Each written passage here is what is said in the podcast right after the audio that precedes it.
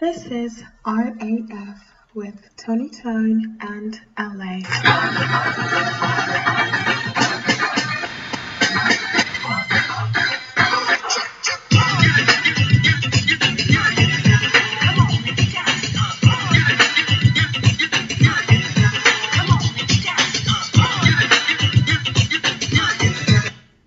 Yo, what's up? It's your boy LA, aka the Love Ambassador. And firstly, a special shout out to Kelly Ranks uh, for retweeting our episode. Check him out on obviously Twitter. Uh, some crazy music coming up from the reggae dancehall star himself. But he was kind enough to retweet a couple of our episodes, and Will following has gone through the absolute roof.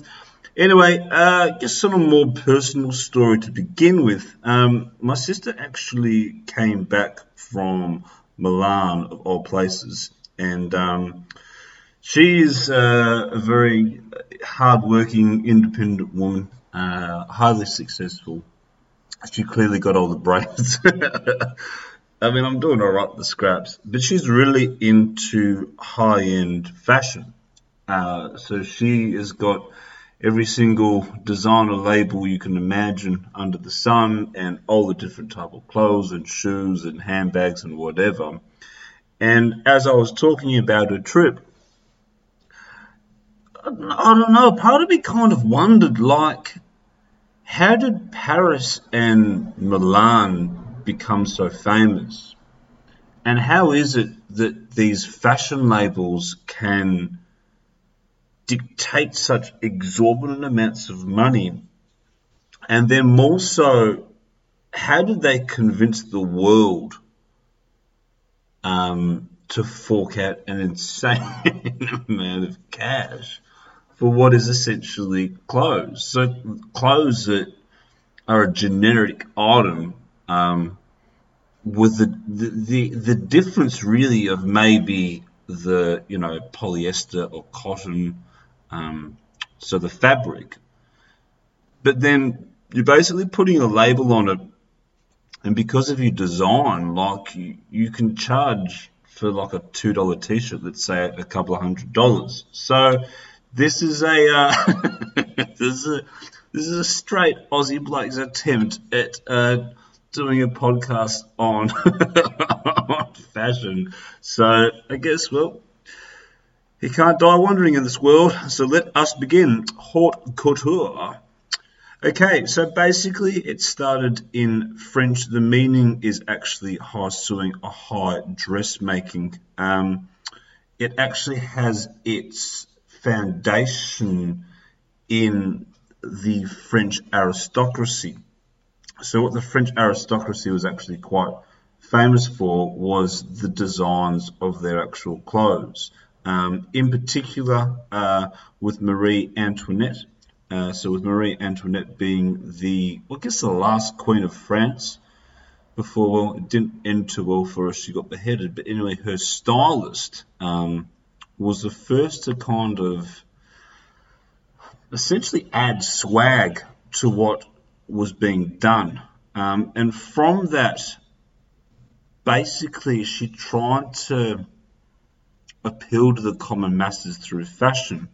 Uh, obviously, it didn't work because of the French Revolution, but the concept kind of stayed there. Um, and then what happened was that even after the revolution, France, it was kind of like their export.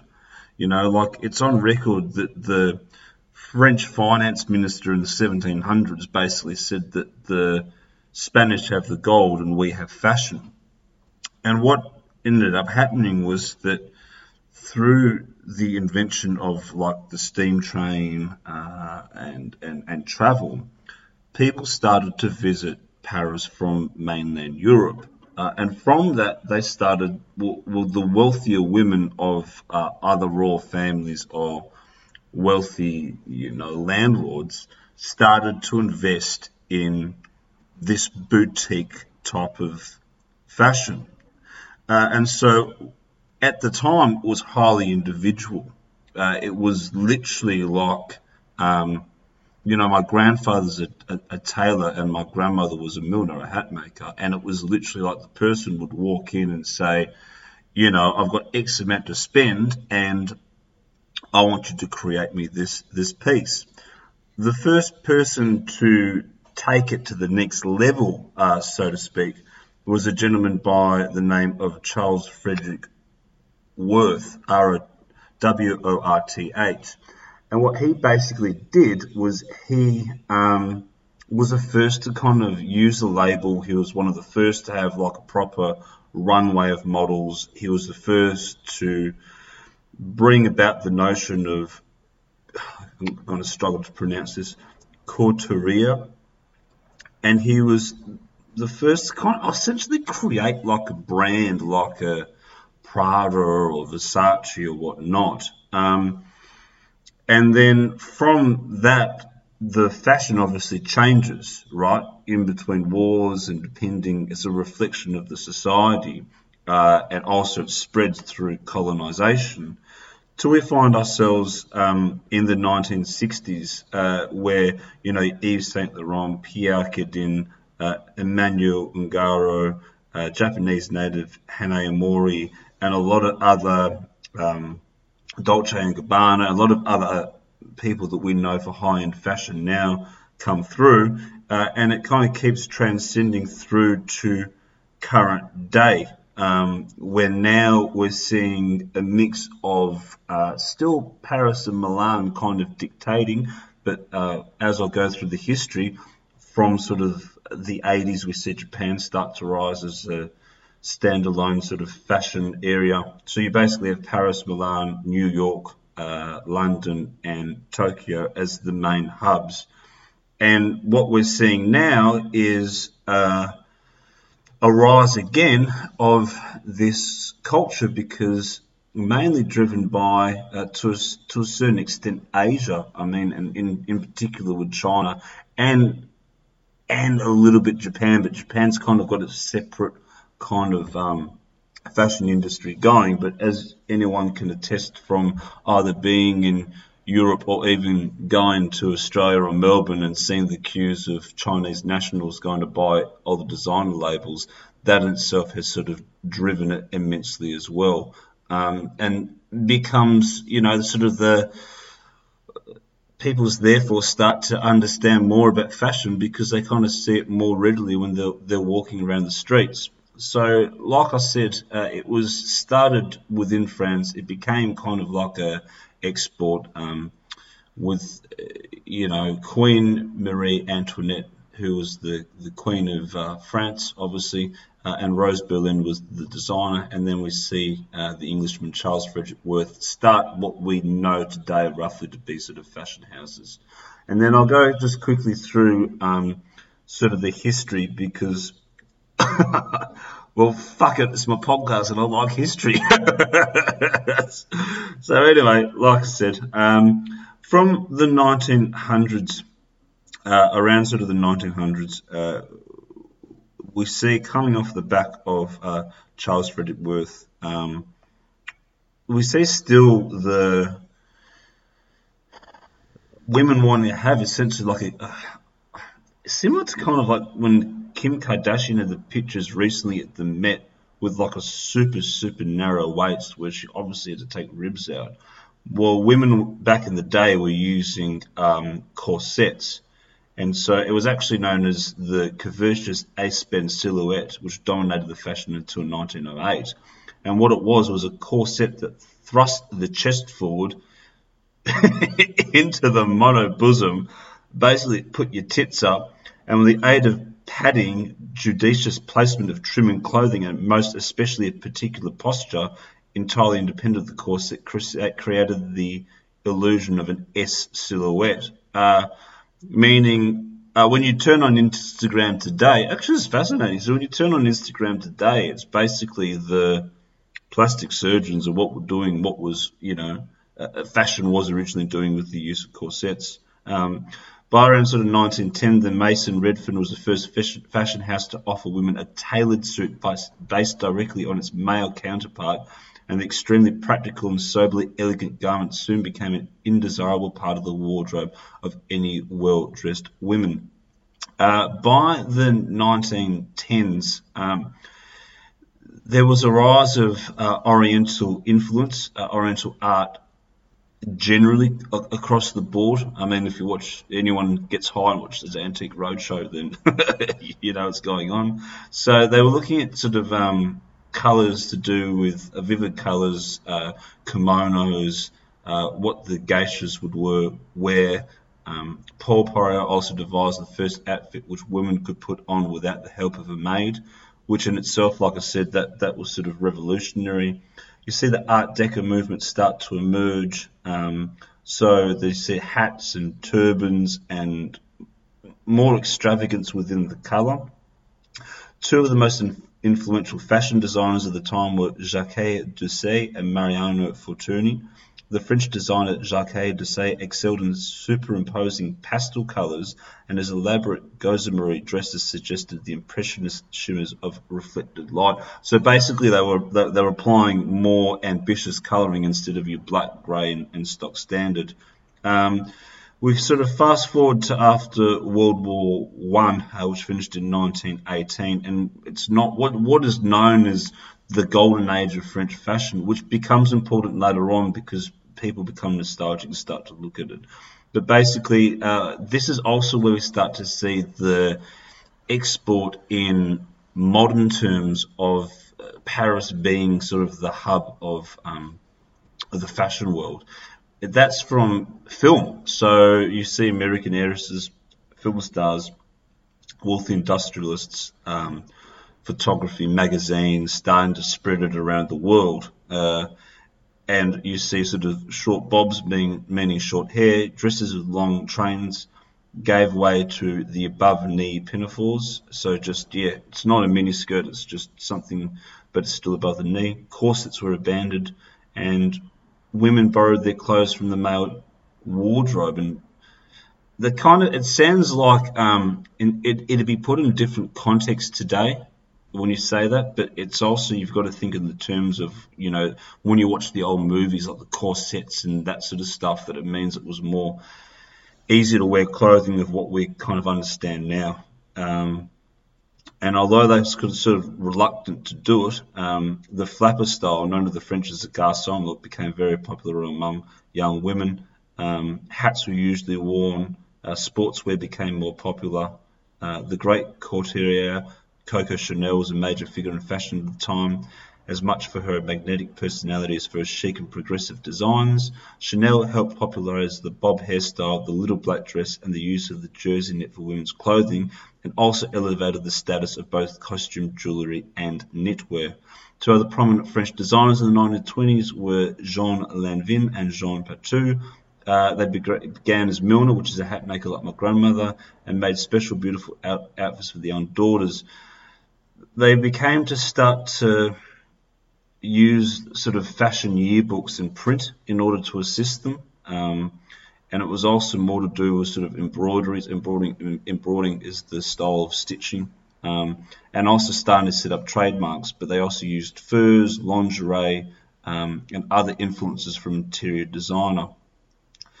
And then so you fast track through there where it just starts to become more and more liberal. Uh, so you start to see heels over two inches, which I know today sounds preposterous, but then it was quite revolutionary. Um, and it goes right up to the Wall Street crash of 1929. And then the 30s was uh, what was known as the Great Depression for those that don't know economics, but basically it was uh, it was it was like the GFC that we had on absolute steroids. So that affected the fashion. There wasn't as much money. Um, it became sort of more mundane, and then that entered into World War II. So you see a period, and the reason why it's known as the golden era of fashion in the 20s was that was the last time where it was kind of pre pre economic hard times, pre war, and whatnot. So after World War II, there's not really that much money around. Europe's kind of been rebuilt. The whole entire thing's been devastated, and the 50s is. Um, just like super conservative, you know. So they've gone really sort of back in the, the way that they saw things. Um, Hubert de, Vin- de Givenchy opened his first couture house in 1952 and created a sensation with his separates which could be mixed and matched at will, which is, yeah, I mean, so that's mixing and matching your clothes, which is now quite common. You see boutiques opening up also in other areas of the world. Uh, this is the start of sort of the export of not only Europe but places like Buenos Aires. Uh, Pierre Balmain opened his first salon in 1945. Um, Parisians was typified by the tailored glamour of the new look with its ample bust, narrow waist, and full skirts by mastery of cut and imagined assemblies of fabrics in subtle colours and combinations. We then come through because otherwise we're going to lose half our audience in 50s fashion. I know you're trying to stick with us, lads, and you're doing a great job. Basically, the swinging 60s, um, sex, drugs, and rock and roll. Paris starts to get um, challenged this comes about with sort of the invention of the miniskirt and also just like um, individuality of other places. You see the rise now from the 60s and therefore on of more sort of the Italian designers um, and other designers around the world. Conservatism's dis- dissed, um, got rid of miniskirts emerged in 1965. Uh, we also see in London designers like Mary Quant, Quant who developed the miniskirt also, um, Barbara Hulanicki, the founder of legendary boutique Biba. Um, and then you also see Yves Saint Laurent uh, come onto the scene, known for his revolutionary yet elegant fashions. Emmanuel Ungaro, known for his imaginative use of color and bold baroque contrasts. Uh, in the United States, you see Rudi Gernreich, known for his avant-garde and futuristic designs, and James Galanos, known for his luxury ready-to-wear it starts to get more and more psychedelic. They start to experiment things with sort of scrap metal, uh, aluminium, all sorts of other types of dresses to challenge the society. You also see um, the rise of perfume as well. So perfume starts to be marketed as well. Um, polo neck never exceeded succeed in replacing the tie, but the adoption of the workman's jacket starts to come through, what we're sort of seeing with today's. And then you also start to see again, from heralding back to the 20s, a new rise from um, fashion being seen through movie and film and whatnot, uh, and also your sort of celebrities and partnerships start. Uh, so you see um, most famously Audrey Hepburn with Givenchy, uh, Jackie Kennedy, and Oleg Cassini. Also, many models have a profound effect on fashion, most notably Twiggy Veruschka, Jean Shrimpton. Uh, you also see the bikini coming into fashion in 1963, uh, and also English ta- tailors start to make a bit, bit of a comeback. The 70s is uh, is goes into a different thing. Uh, it becomes marked more so by the influences of uh, Black Power, uh, radical chic, Afro hairstyles, uh, platform soles. Um, hems begins dropping in 1974 to below the knee. Its shoulder lines are dropped. It's the disco look. Everyone knows what the disco look kind of looks like.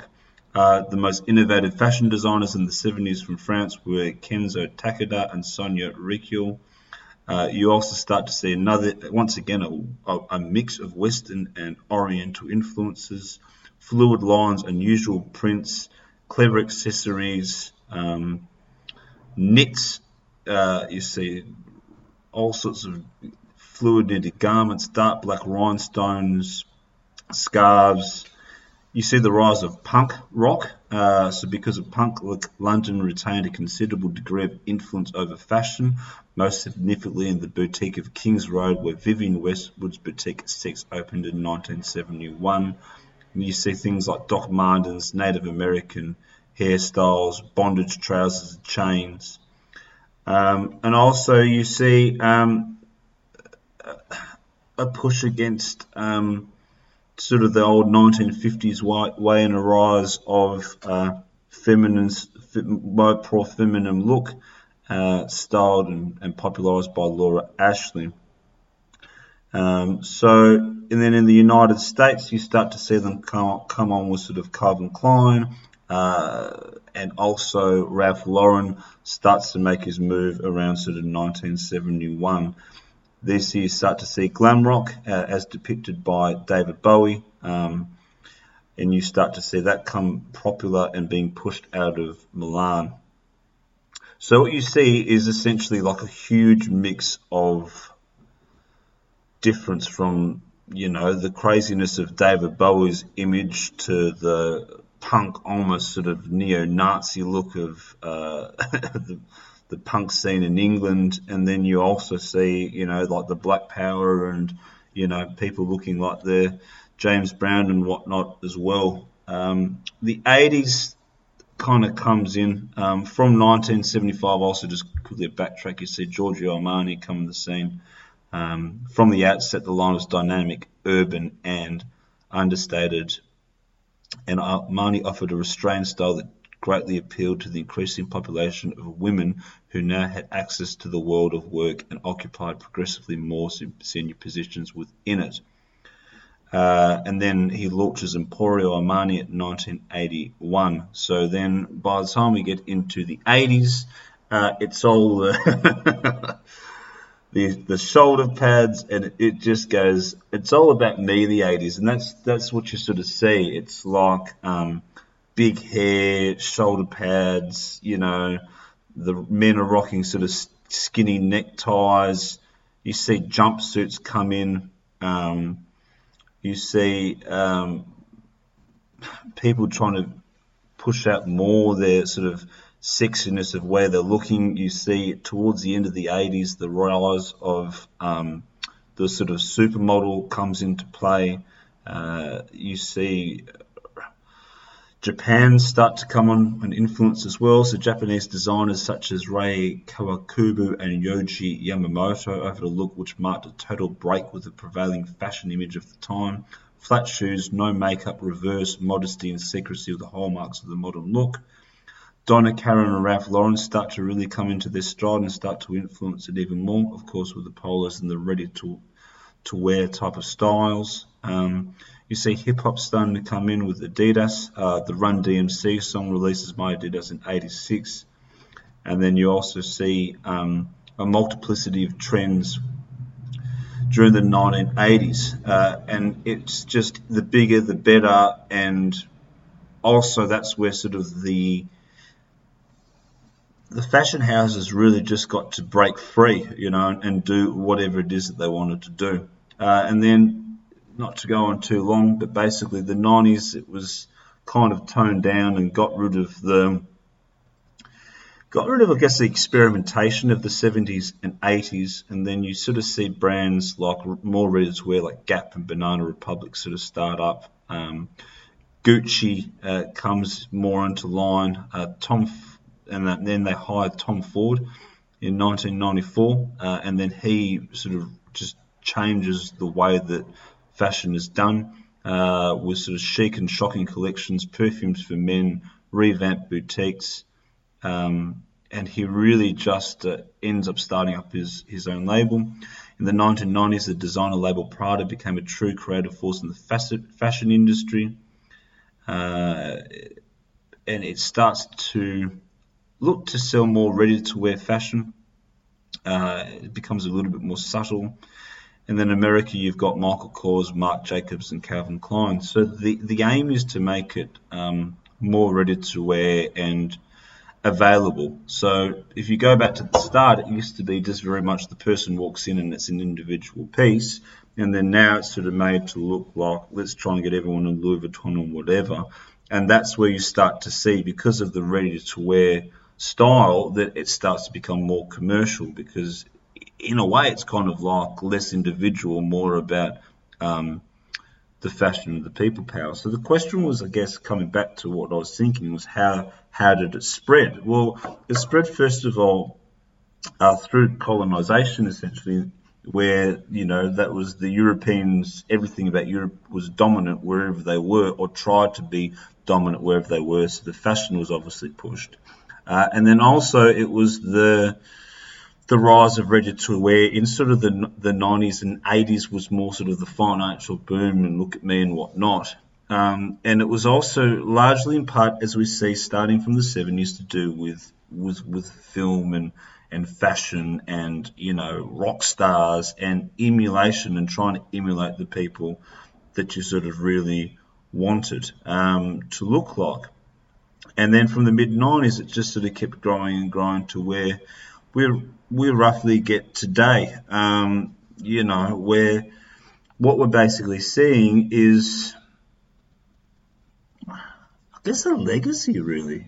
It's a, like a legacy and a reflection of the financial times. So people now um, have the ability, uh, also with the advent of internet shopping, to buy anything from around the world pretty much now. So in, in places like Australia where there's been no economic recession um, for 25 years, you know, touch wood, people have money and people like my sister work hard. So where do they get the influence from? Well, they get the influence now from social media or magazines or whatever. There's general more knowledge about what the fashion designers are doing in sort of the main fashion hubs like Tokyo, Milan, and New York. Um, there's more people are more image conscious now because they're posting themselves to the world. Uh, and also, it's a sign of it's a sign of wealth, and I think that that's coming back to what it was always about. In a way, it was always a depiction of class and wealth, and what the French exported was not, you know, to a certain extent, yes, design, but I mean, you know, like I said, you know, my, my grandfather was a tailor, and I would have put him against any tailor in the world to create amazing fashion. He was actually the for the Warszawa Theatre. He was the the tailor doing all sorts of different things, but it's always been about status.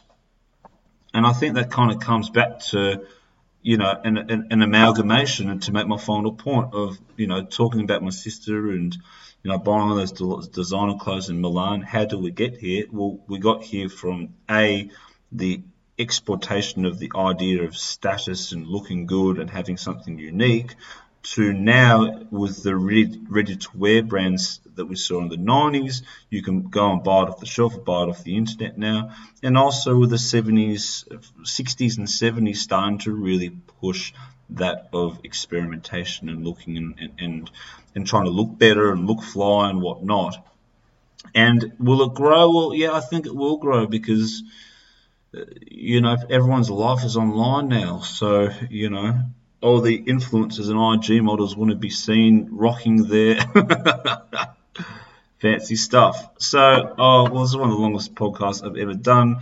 I did generally try, as a bloke that doesn't really know that much about fashion, to explain the fashion industry and how we got here. If you didn't like it, well, sorry. If you did love it, I'll do it again. And if you're in the middle, well, stay tuned because I'm sure I'll think up something more crazy for next time. Peace.